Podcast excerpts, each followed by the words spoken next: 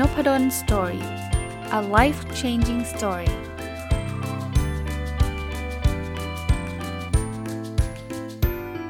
สดีครับยินดี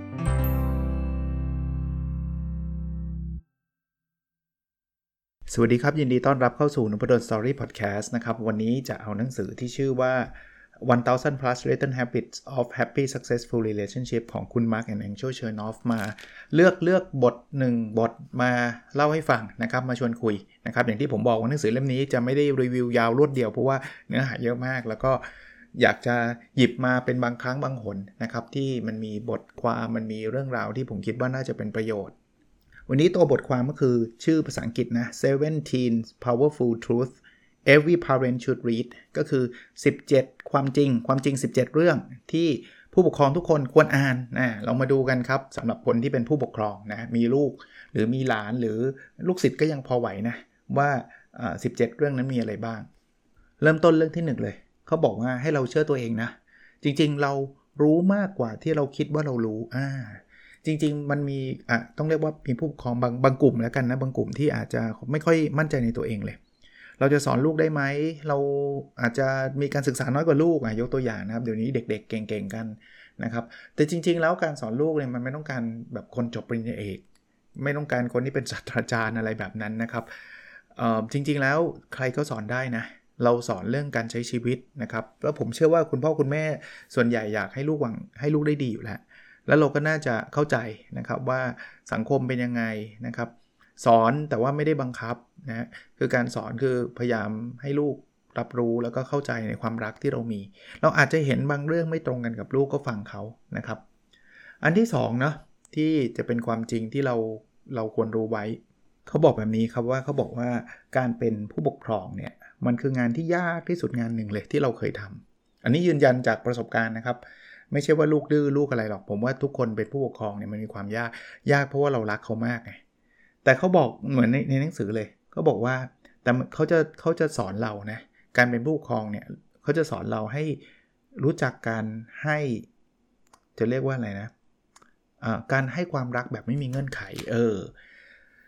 ซึ่งผมว่าใครมีลูกคงคงคงเข้าใจที่ผมพูดทั้งหมดอ่ะใครไม่มีลูกอาจจะอาจจะยังไม่อินมากเท่าไหร่ซึ่งผมไม่ได้ว่าอะไรนะครับไม่ได้บอกว่าคนมีลูกดีกว่าคนไม่มีลูกอะไรไม่เกี่ยวนะครับแต่แต่ที่ผมบอกยากเป็นงี้ผู้ปกครองเนี่ยเนื่องจากเวลาเรารักเขามากเนี่ยเราก็อยากที่จะทำให้เขามีความสุขเราก็เราแล้วแล้วความเป็นผู้ใหญ่เนี่ยความยากมาอยู่นี้คือคือเด็กเนี่ยนะเขาจะมองสั้นๆเขาจะไม่ได้มองแบบสิบปีข้างหน้ายี่สิบปีข้างหน้าแต่ผู้ใหญ่เนี่ยมันผ่านมาหมดแล้วไงมันก็จะมองยาวพอมองยาวเสร็จปุ๊บเนี่ยมันก็จะเกิดเกิดคอนฟลิกต์ระหว่างเรากับลูกระหว่างเรากับเด็กคือบางอย่างลูกอยากทำอย่างเงี้ยเรารู้นะว่าทำแบบเนี้ยลูกมีความสุขณเวลาปัจจุบันแต่เนื่องจากเรารักเขามากถ้าเราไม่รักก็จบทำเลยอยากทำอะไรทำเลยใช่ไหมแต่พอเรารักเขามากเสร็จปุ๊บเนี่ยเราจะมองปุ๊บเฮ้ยทำแบบนี้ถ้าเกิดต่อไปเป็นแบบนั้นต่อไปเป็นแบบนี้อีกสิบปีจะเป็นแบบไหน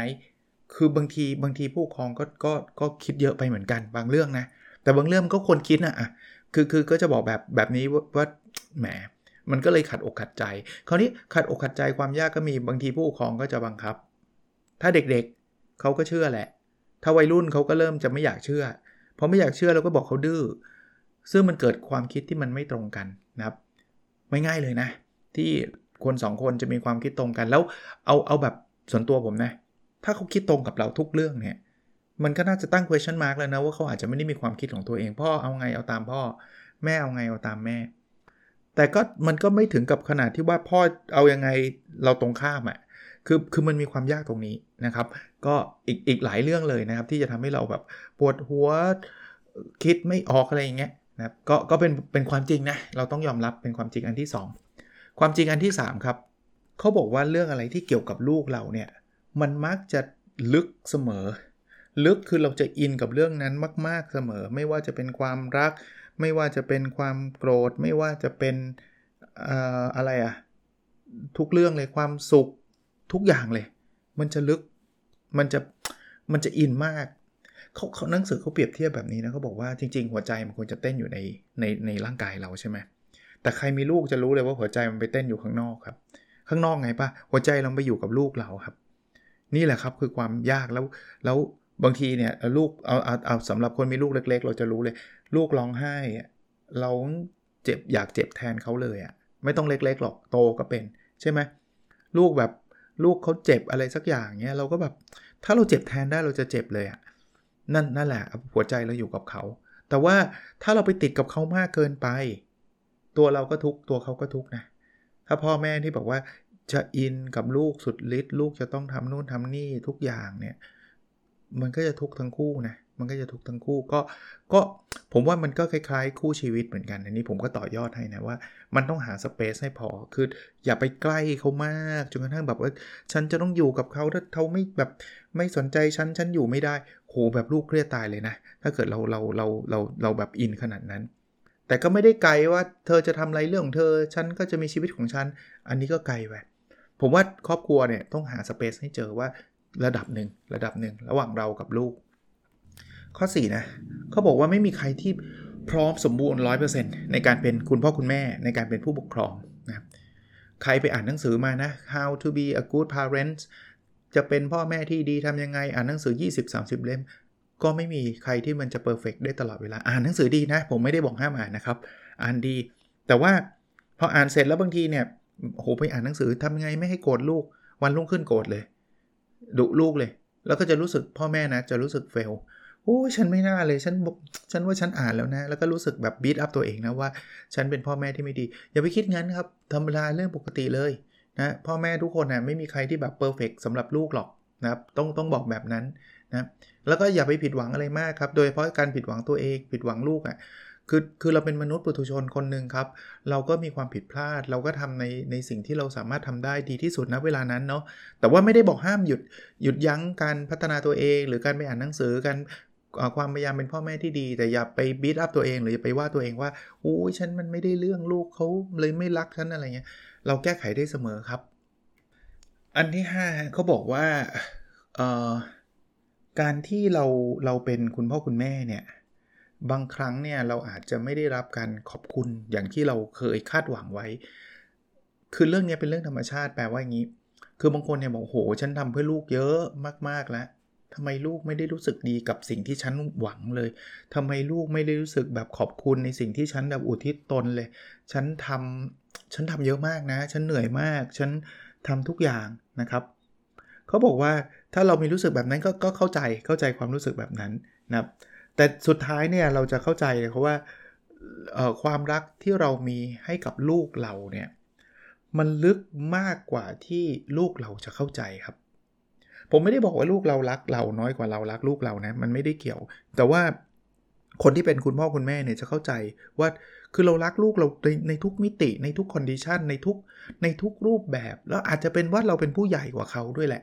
เพราะฉะนั้นเนี่ยบางทีเนี่ยเราเหมือนเราทุ่มเทไปร้อยเราได้กลับมาสิบอารมณ์แบบนั้นแต่ให้เข้าใจว่าลูกเราอ่ะเขาไม่ได้รับรู้ความรู้สึกนี้เท่ากับเราคุณพ่อคุณแม่จะจะจะเข้าใจสิ่งที่ผมพูดเลยใครเป็นคุณพ่อคุณแม่เนี่ยว่าเราแบบโอ้โหเรามาเต็มจริงๆลูกเราอาจจะรู้สึกว่าอะไรเนี่ยคืออะไรมันจะเยอะขนาดนั้นอะไรเงี้ยหรือบางทีเขาไม่ได้รู้สึกอะไรเลยเขาก็ไปติดเพื่อนติดนู่นติดนี่เต็มไปหมดเลยเป็นไปได้นะครับเป็นไปได้ก็ก็ให้เรารับรู้ไว้สำหรับคนที่เป็นคุณพ่อคุณแม่นะครับมาถึงข้อที่หกนะครับเขาบอกว่าการเป็นการเป็นคุณพ่อคุณแม่การเป็นผู้ปกครองเนี่ย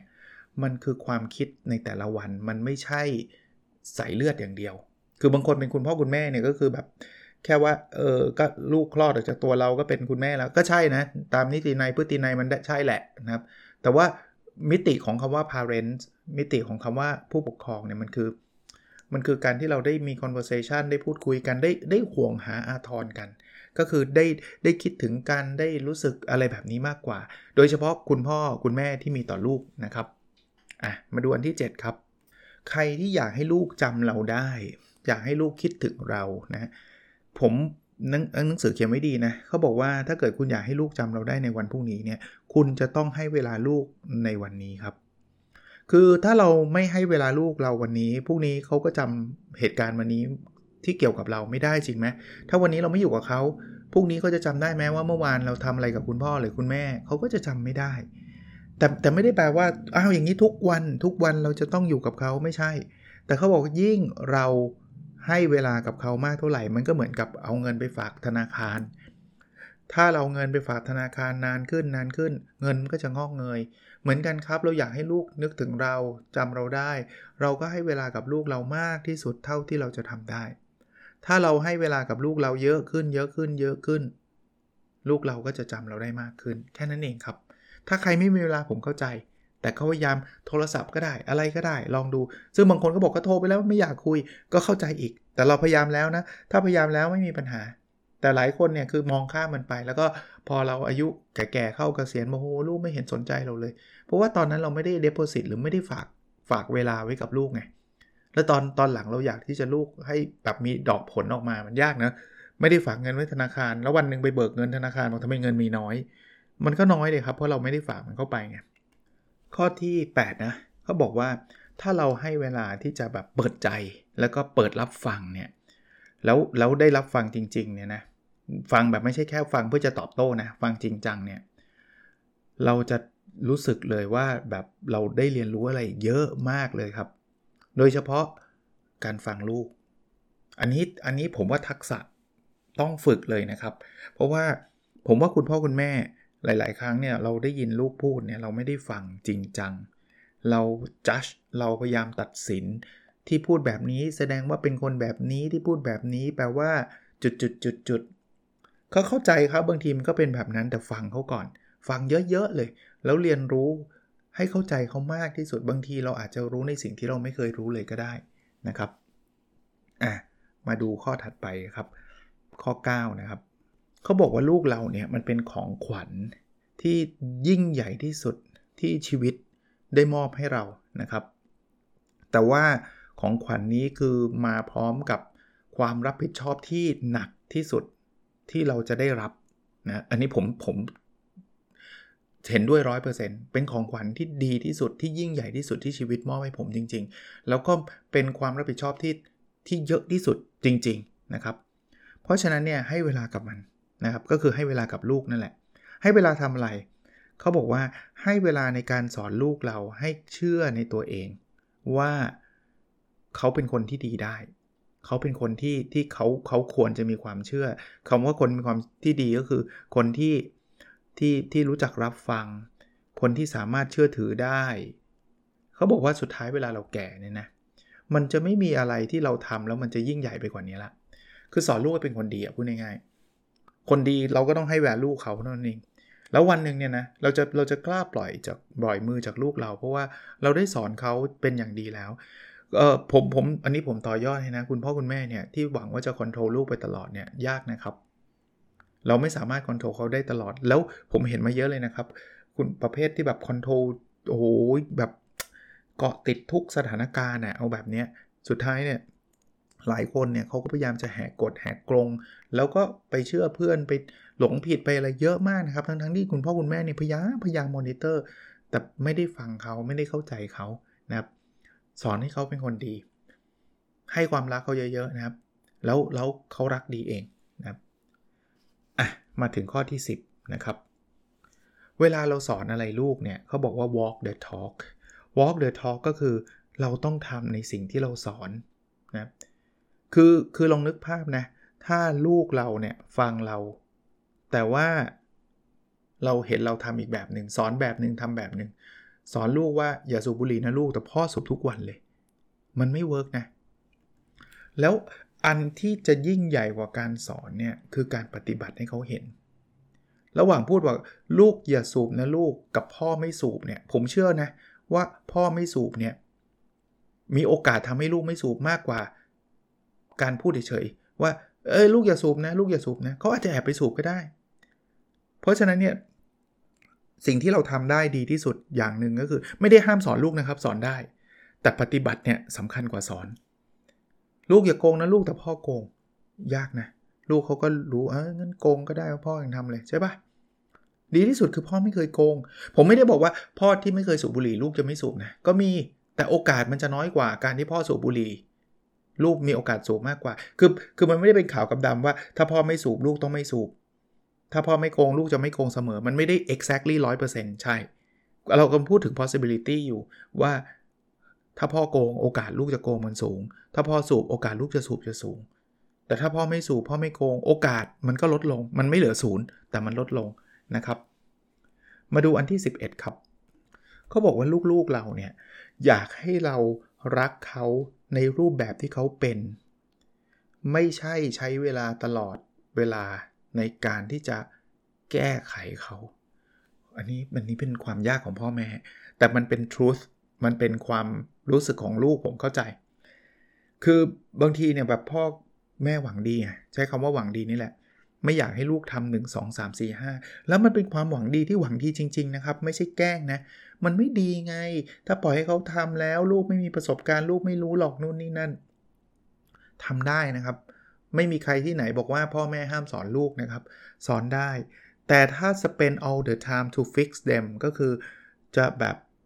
โอ้โหตั้งแต่เปิดเช้ามาเลยลูกอันนี้ไม่เหมาะอันนั้นไม่ได้อันนี้เป็นห่วงนะเนี่ยที่บอกเนี่ยมีลิสต์ทั้งหมดสามสิบ สี่สิบลิสต์ทุกวันเขาจะต้องทำอะไรที่แบบก้าวขวาก้าวซ้ายพ่อแม่จะประกบตลอดเพื่อความยิ่งใหญ่ของลูกเขาไม่ใช่มนุษย์ที่มีความสุขแน่นอนนะครับเพราะฉะนั้นเนี่ยเรารักในสิ่งที่เขาเป็นเขาอาจจะเป็นอะไรที่เราขัดใจก็ได้นะแต่ว่ารักในสิ่งที่เขาเป็นดีกว่านะครับข้อที่สิบสองนะครับเขาบอกว่าเวลาจะสอนลูกเนี่ยให้สอนลูก how to think not what to think โอ้ชอบให้สอนลูกวิธีในการคิดมากกว่าคุณคิดจะต้องคิดยังไงต่างกันนะเราสอนหลักการโลจิกในการคิดว่าเอาไว้ที่ตัดสินใจนะลูกเวลาตัดสินใจแล้วตัวเองต้องไม่เดือดร้อนคนอื่นต้องไม่เดือดร้อนอันนี้แค่ยกตัวอย่างนะดีกว่าจะไปตัดสินใจให้เขาว่าอันนี้ต้องเลือก A อันนี้ต้องเลือก B อันนี้ต้องเลือก C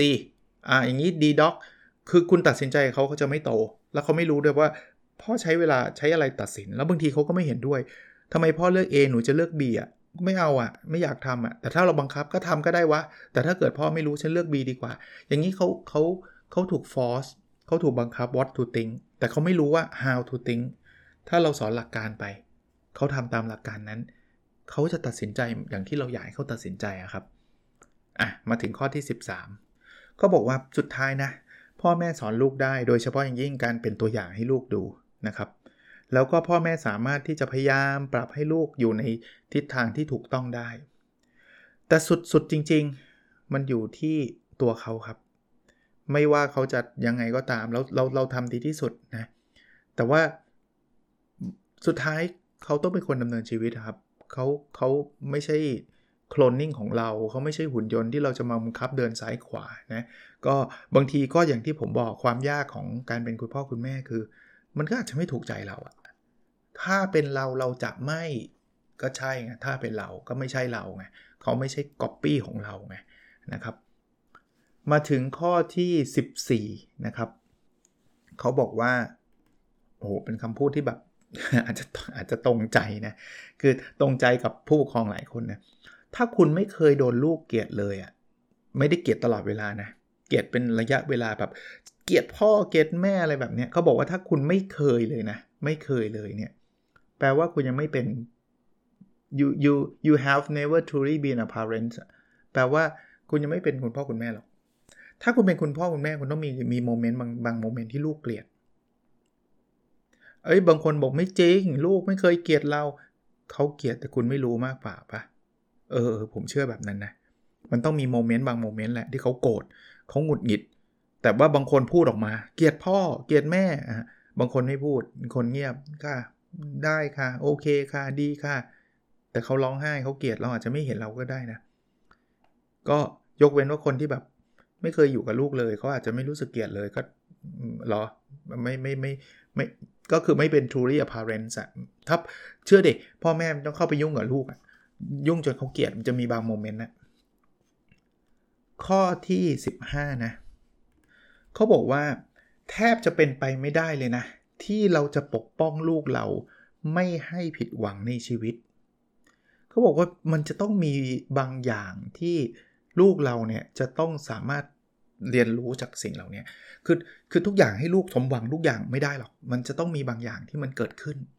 แล้วลูกเราก็จะผิดหวังและนั่นคือบทเรียนชั้นดีกับกับชีวิตของลูกเราด้วยนะเราเราปกป้องไม่ได้เพราะฉะนั้นอย่าไปรู้สึกว่าโอ้ยเป็นความผิดของเรานะทำให้ลูกผิดหวัง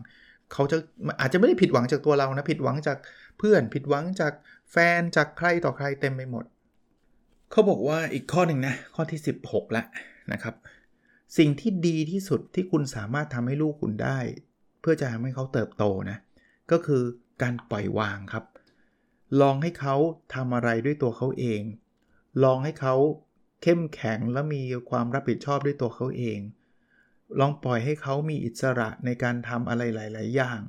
ด้วยตัวของเขาเองลองปล่อยให้เขาเดินทางเอง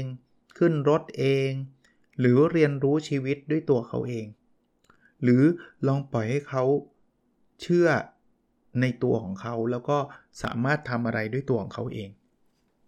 พูดง่ายนะผมบอกได้เลยไม่ง่ายในชีวิตจริงอันนี้ผมอันนี้ส่วนตัวผมนะว่าไม่ง่าย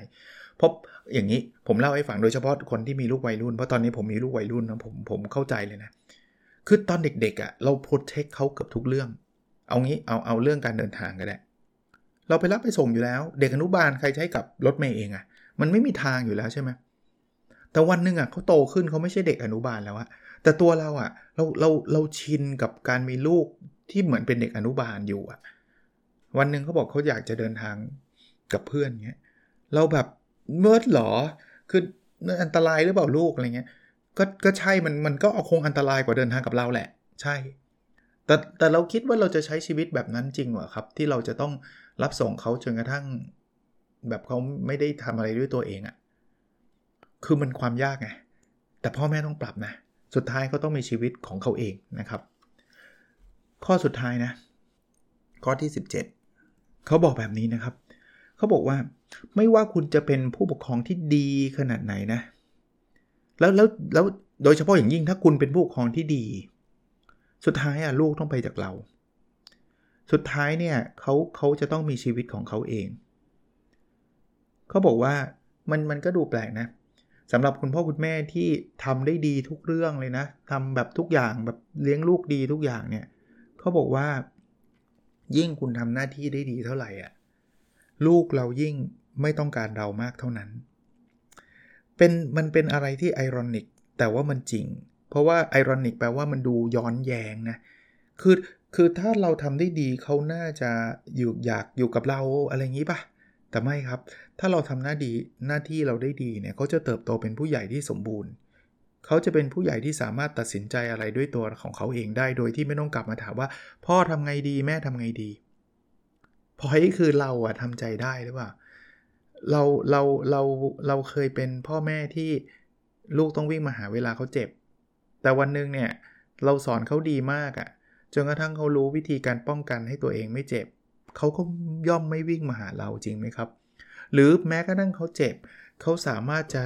รักษาเยียวยาจิตใจเขาได้ด้วยตัวเองเขาก็ย่อมยิ่งไม่ต้องวิ่งมาหาเราจริงไหมครับก็ย้อนแย้งเพราะว่าคุณพ่อคุณแม่คงติดกับการที่ลูกวิ่งเข้ามาหาว่าพ่อช่วยหน่อยแม่ช่วยหน่อยเนาะมันเป็นความสุขใจของพวกเราชาวชาวคุณพ่อคุณแม่ถูกไหมแต่ว่ามันคือ truth นะโอ้วันนี้สิบเจ็ดเรื่องนะครับสำหรับคนเป็นคุณพ่อคุณแม่ลองลองไปฟังดูนะครับเผื่อจะเป็นประโยชน์นะครับโอเคแล้วเราพบกันในตอนถัดไปนะครับสวัสดีครับ